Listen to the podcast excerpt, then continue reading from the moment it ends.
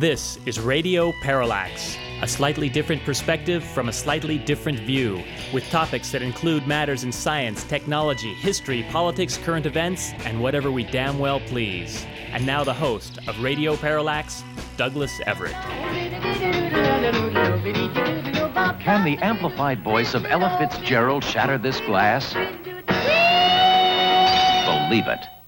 Ella Fitzgerald on Memorex cassette tape with MRX2 oxide. Can Memorex shatter the glass? Now we ask, is it live or is it Memorex? Well, Mr. Mellon, thank you for dredging that up from the 1960s archives. Back in the day, that was kind of a famous buzzword. Is it live or is it Memorex? We thought that might be a good place to start because many of you were probably wondering whether today's show would be live or, as it were, Memorex. And by the way, it's a little known fact that we at Radio Parallax are ourselves capable of shattering glass. Although, actually, it's Mr. McMillan's able to do it, and not with his voice, but through his stare. Yeah, if that doesn't work, I use a brick. All right. We have to confess to being a little bit down in the mouth of late at trying to do a radio program that's dealing with things going on in the world because, frankly, so many things going on in the world right now are just grim. And I sort of thought that one solution to this might be to go to our archives, as it were, and the many files that have been amassed over the last couple of decades for the purpose of talking about stuff on Radio Parallax. But again and again, looking at stories we've been covering, and in many cases covering for uh, 20 straight years, I'm, I'm looking for uh, the light at the end of the tunnel and, and sometimes not finding it. You know, case in point, I'm looking right down at some of the stuff we've amassed. And uh, we often do obituaries on this program. We feel it's uh, right and proper to talk about lives that are notable uh, when they've ended. And I'm looking down at um, the Unabomber right now, Ted Kaczynski, who passed away last year. And uh, no, I don't consider the passing of uh, the crazy Unabomber to be anything, you know, like a tragedy. But looking at this crazy guy's picture, this guy that used to, you know, compose these manifestos in a cabin out in the middle of the woods somewhere, sometimes stop and wonder uh, how much like that are we at Radio Parallax, Mr. McMillan, just kind of complaining about things and going off and telling the world how it ought to be. In case any feds are listening, speak for yourself. Well, thanks a lot. No, I don't think it's fair necessarily to compare us to uh, you know Ted Kaczynski, the Unabomber, because unlike the Harvard-educated math prodigy turned manifesto editor, we here at Radio Parallax know how to tell a joke. And frankly, that gives us an idea for a future installment of Ted Kaczynski, stand-up comedian, but we haven't worked that one out quite yet. Anyway, I can assure you, ladies and gentlemen, that we have quite a lot of material that we'd like to blow through today and, and probably in the next couple of weeks because by cutting the cord to current events, we just can go digging into the archives and have all kinds of things to talk about. And we should. But since at this exact moment we're not sure where the hell to go, I think what I'm going to do is jump at this point into the good, the bad, and the ugly.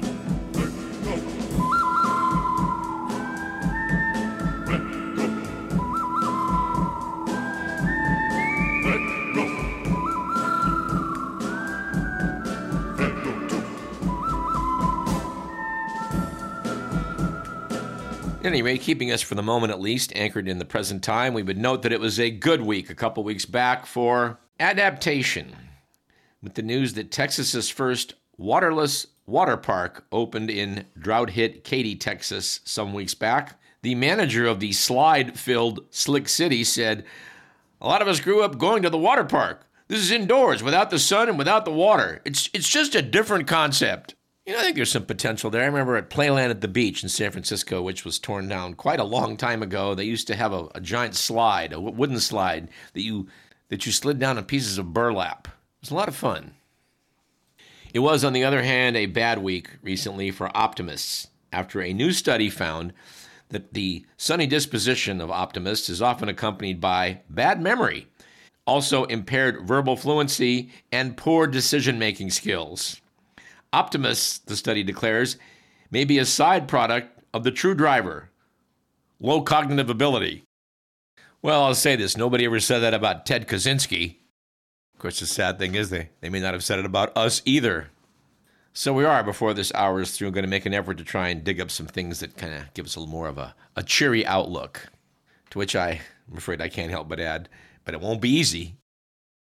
And it was an ugly beat recently for decorum, with the news that a Democratic aide was fired for allegedly filming a gay sex tape in a Senate hearing room, and afterwards noted that he was considering his legal options.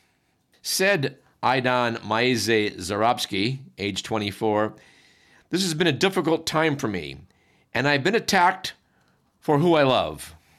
To which we have to pause and add, No, no, Mr. Maese Czeropski, that is not why you're being attacked.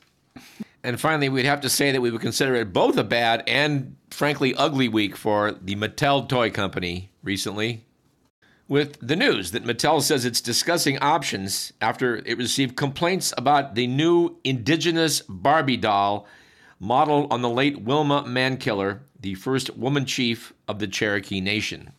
The current Cherokee chief, Chuck Hoskin Jr., has been quoted saying that while aspects of the doll are thoughtful, a Cherokee syllabary on its package reads Chicken Nation, not Cherokee Nation. Said Chief Hoskin, It's very disappointing. It would not have taken much effort or thought to avoid that. And frankly, we have to agree. Well, we can say this. At least Mattel didn't try and argue that the Cherokee Nation was finger licking good.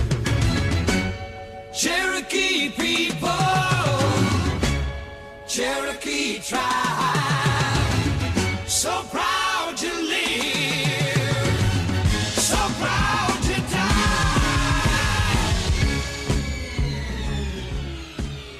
All right, let's take a dive into the past. In fact, let's take a dive into a Discover magazine special edition from the year 2000. We had just started doing radio at that point in time and set, uh, set the piece away for future use. Well, it, it's taken 24 years to get there, but here we are. Of course, I, I should point out that the article is about things that won't change, things that you'll need to know, and things that will be obsolete over the next 20 years. So we have the benefit now of hindsight to evaluate these statements about the next 20 years because the next 20 years are now in the rearview mirror. So let us commence this investigation with our evaluating those things that they thought would be obsolete in the next couple of decades. Discover thought that writing your signature on a legal document will be considered quaint because of the ubiquitous biometric IDs, including iris, fingerprint, and voice recognition systems.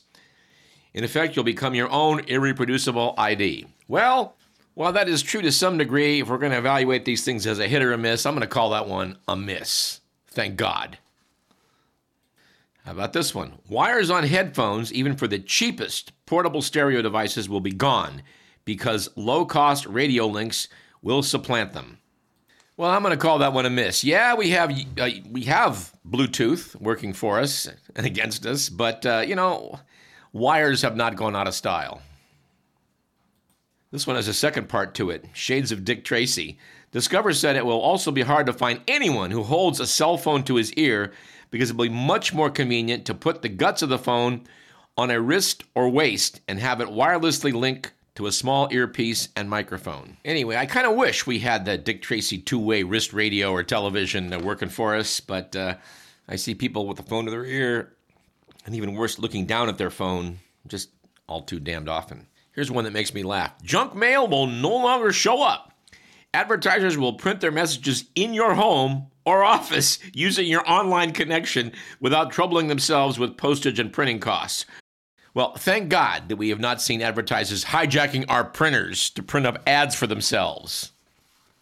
Because here's the ominous part they say you won't call it junk mail because advertisers will know so much about you from monitoring your purchase patterns and online behaviors that advertisements will be for items you probably will want to buy anyway. And that one disturbs me because, wow, truth in that. I guess we'll call that second part a hit. But alas, I see before me a whole array of, of misses in what Discover thought uh, will become obsolete in the next 20 years, starting in the year 2000. For example, baldness treatments they thought will thin dramatically as dermatologists learn how to make scalp tissue grow hair follicles. Anti graying formulas will also fade away as gene therapies restore melanin pigments to older scalps. Well, I'm sorry they missed on that one. Here's one that really is utopian. Discover said that these days, writing in the year 2000, more than 600,000 coronary bypass procedures are performed annually. But such painful and debilitating surgery will be passe when cardiologists begin to use their genetic arsenal to grow new blood vessels in place of those that are blocked. Well, I have to say that's a damn good idea, but I don't even see it on the horizon. Maybe it'll come about in the next 20 years. Here's another item that has not taken place in the last 20, but I hope may come about in the next 20, which is that diabetics will finally be able to say goodbye to insulin injections. The better alternative, doctors will routinely implant healthy islet of Langerhans cells into the pancreas. Well, that would be a better alternative, but I don't see that one showing up anytime soon. Or they could try apple cider vinegar. Oh, stop. And here's another one that's, that's quite utopian. Discover opined that immunosuppressants to prevent rejection of transplanted organs won't be needed in a world where doctors grow new organs from patients' own tissues. If only. And here's another disappointing miss. Discover said that plastic wrap and many plastic utensils will be found only in landfills. Replacing plastics will be an entire family of biopolymers made from cornstarch. They noted that some are already available, but are still too costly compared to compounds made from temporarily cheap petrochemicals. Well, in the grand scheme of things, petrochemicals are still relatively cheap. When you manage to skate away from all their hidden costs, which the oil companies frankly have been able to do. All right, here's one that's a partial hit. Discover said that internal combustion engines won't be found on any sales lots because cars and trucks will be powered by battery driven electric motors, hybrid gas electric engines, or gas fuel cell engines. Well, let's call that one a partial hit. And we'll complete this list of supposedly obsolete things with one that is, is quite a miss. Said Discover cooling towers on industrial buildings will be eliminated because they throw off too much waste heat. They'll be replaced by natural gas powered absorption chillers, similar to technology found on old gas refrigerators. Radiated energy will be recaptured to warm water and generate electricity. Gotta say, I haven't seen much evidence of that. Anyway, I don't think so. All right, let's take a look at things that won't change, according to the magazine, over the next 20 years. And here's one I like, but then again, this was, I think, uh, doing a bit of cherry picking. Discover said that pencils would not change over the next 20 years, and by God, they haven't. Wish we could say the same for books. The magazine said that Nicholas Negroponte, director of MIT's Media Lab, has predicted that books will soon evolve into bound volumes of paper like, rewritable leaves. Some books may go this route. Labs worldwide are laboring on paper mimicking interfaces, but traditional books have 500 years of inertia behind them, and no wonder. They're stable, cheap, durable, lightweight, and a hassle to pirate. These are virtues that any ebook will be hard pressed to emulate in a mere 20 years. Discover said in the year 2000 that cash would stick around for the next couple decades. They said that despite frequent predictions that microchip bearing smart cards will soon replace cash, hard currency remains popular and will remain so. Well, yes and no. Big tech, which likes to keep track of every transaction that you make, is, is hard at work trying to get us to convert away from cash. And they've had a fair amount of success in this endeavor. I like how Discover sum- summarized part of it. Money talks, but in the form of cash, it can also keep quiet. And that's an appeal that's unlikely to wane. It certainly appeals to me. And, and I said quite a bit about it in the, the manifesto that I composed in my cabin. Kidding. Here's one I like zippers. The magazine noted that by the year 2000, Robert Heinlein predicted we'd fasten clothing with polarity reversing clasps. But electromagnets, they noted, are too unreliable for the task of hiding flesh from public view. Only an interlocking chain of clasps, preferably of steel, will do. The zipper, in development since 1851, will suffer no pretenders. What about Velcro? Yeah, Velcro's good, but it, it hasn't replaced the zipper. No, it has not. And you know, come to think of it, those two clasping methods do have conflicting sound effects. And if I had to judge, although frankly nobody's asked me to do so, I would say that the sound of an unzipping zipper is more pleasing than an unzipping Velcro fly. Yeah, but we really do like what ZZ Top did with it.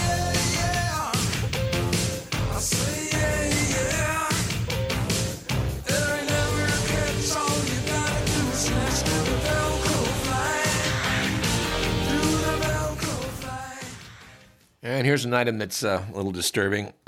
Discover thought that shopping would not change, noting that despite the inevitable e commerce onslaught, real stores that people can walk through will definitely still be around. And that they quoted a futurist saying it's just something that lots of people like to do and that won't change. Well, that, that's true to a point. But when you see advertising happening to resort to in store shopping available, you have to realize that we moved away from uh, brick and mortar stores, or in some cases, they moved away from us. I used to have a Barnes and Noble a mile from my house, and now I have to go 18 miles if I want to buy books in a real store. And in closing, I have to note one thing I'm sorry to say that uh, Discover got wrong about things that will not change in the next 20 years was Dick Clark. They said at 90, he'll no doubt look younger than ever. And in case you missed it, we're sad to report that the former host of American Bandstand uh, did pass away. All right, continuing our Discover Magazine trifecta from our extensive archives amassed for Radio Parallax, we'll take a look at what they thought were things you'll need to know in 20 years that you don't know now. Said Discover, by the year 2020, you will have to learn to drive a more automated car. You'll get behind the wheel of a smart car that avoids fender benders by braking before you even see danger looming. At a much later date, you will slip into bucket seats as if at the movies, snacks, reading material, and sodas at the ready. Sit back, relax, program the car, and over the freeways to grandmother's house you'll go. Well, yes, except when you drive into the back of a semi. We've covered some of the mishaps taking place in San Francisco, which seems to be uh, ground zero for uh, the driverless car. And since its proponents hate, hate when you call it a driverless car, we make a point to do so at every opportunity available. Yeah, yeah, they're they're autonomous vehicles, all right, but there are so there are also cars without a driver. In fact, our LA correspondent Donald Rose recently was complaining just a couple days ago about a video somebody posted of uh, a guy that basically I think it was a Tesla. I'm not sure. He gets in his car that can be programmed to drive you to grandmother's house and then filmed himself climbing into the back seat to let the car do the driving. Now, as far as we know, Tesla does not recommend that you do this. And Lord knows you should not. But sad to note, we're going to see more of it in the future. And here's one that sends a bit of a chill up our spine. Discover noted that even in 2020, you will always need to know if the facts you've dredged up are accurate and truthful. With so many sources doling out information, you will need to know what is he selling and why is he selling it. Well, we've noted on this program uh, since we onset that fact checking is really a good idea. 20 years ago, Discover was predicting that we're moving closer to Orwell's nightmare, where the truth is ceaselessly modified, altered, edited, or altogether obliterated. Here today, gone tomorrow, with nothing but a bewildering error 404 file not found left in its place. By the way, the magazine does not inform us as to how it is we're going to need to know if the facts that we've dredged up are accurate and truthful. But I guess that's why we have Radio Parallax. Here's a long one. Discover noted in the year 2000 that in the year 2020, you'll identify yourself, gain access to homes and businesses, and board aircraft after a laser has measured the shape of your irises. But the price will be a loss of privacy. A record of your transactions, your daily comings and goings, will be just a keyboard tap away from others. They noted 24 years ago that booting up your home PC has already become a public act. Meander on the web today, and today is the year 2000, and almost every move you make is cataloged in service to the gods of commerce. They know what you're buying, what you listen to, where you chat. Boy, did they nail that one. Finally, they note that by 2020, you'll need to know how to clean up that electronic trail day in and day out. Right. The magazine quoted Jaron Lanier, computer scientist, as saying, Say you're searching for information on hats. And you saw a link about hats, but when you got to it, it was actually a weird pornography site about hat fetishes. Then it turns out there's a record that you visited this site, and now you're getting bombarded with offers from people with hat fetishes. Furthermore, your friends are being contacted in case they have hat fetishes. All of a sudden, you're in hat fetish prison in your social circle, and you have to go and undo it. Lanier said, to throw the hounds off your scent, you could spend the afternoon downloading the great books or posing as a do gooder in search of charities deserving of your drachmas. In time, you'll be wielding electronics for the same reason medieval crusaders took up the sword and lance to ward off intruders. Rooting out destructive viruses and spam in your equipment will become old hat. Well, I'd have to say, not as old hat, pornographic or otherwise, as it should be. Here's an addendum for this piece I find particularly worrisome. Note to discover tomorrow's Ted Kaczynski's will be able to concoct harmful viruses and insinuate them into your food supply or perhaps release pathogens in public places. You'll need to be ready for them. Oh, sure, we'll be we'll be ready. We'll just contact our friends at Fort Detrick, Maryland, and the Center for Disease Control to see if we can keep that under wraps. Yikes! A lot has changed in 20 years, and uh, a lot hopefully will change in the next 20 years. Would be our summary of what we just read, and we're just going to try to not dwell on some of the scarier stuff. All right, let's continue our look back. In this case, not 20 years into the past, but well, more like a year and a half. And this, I refer to a book I bought about a year and a half ago and uh, never got around to reading till a few days ago. And I must say, I laughed harder reading this than I, than I have in a long time. The book is Profiles in Ignorance by Andy Borowitz, with the subtitle How America's Politicians Got Dumb and Dumber. I'd like to quote a few of the choice items from this very amusing book.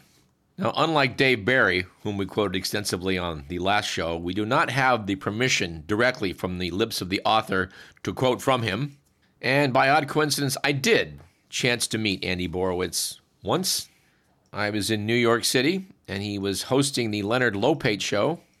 One of the producers of the program was Stephen Valentino, formerly the general manager of KDVS in Davis. After he was done taping the show, I, I did manage to get a few words in with him. Uh, by that I mean Andy Borowitz. Stephen Valentino was a perennially easy get, being my sister's son. Anyway, I had a couple of mildly amusing stories to share with Borowitz uh, about, well, I don't really remember about what. And gauging by his reaction, Borowitz didn't find them very memorable either. I thought at the time he did sell me a little bit short, but since I can't remember the details, I'll have to give him a pass. We have, uh, since that time, many years back, quoted Borowitz from the Borowitz Report. Well, a lot, because he's a very funny guy.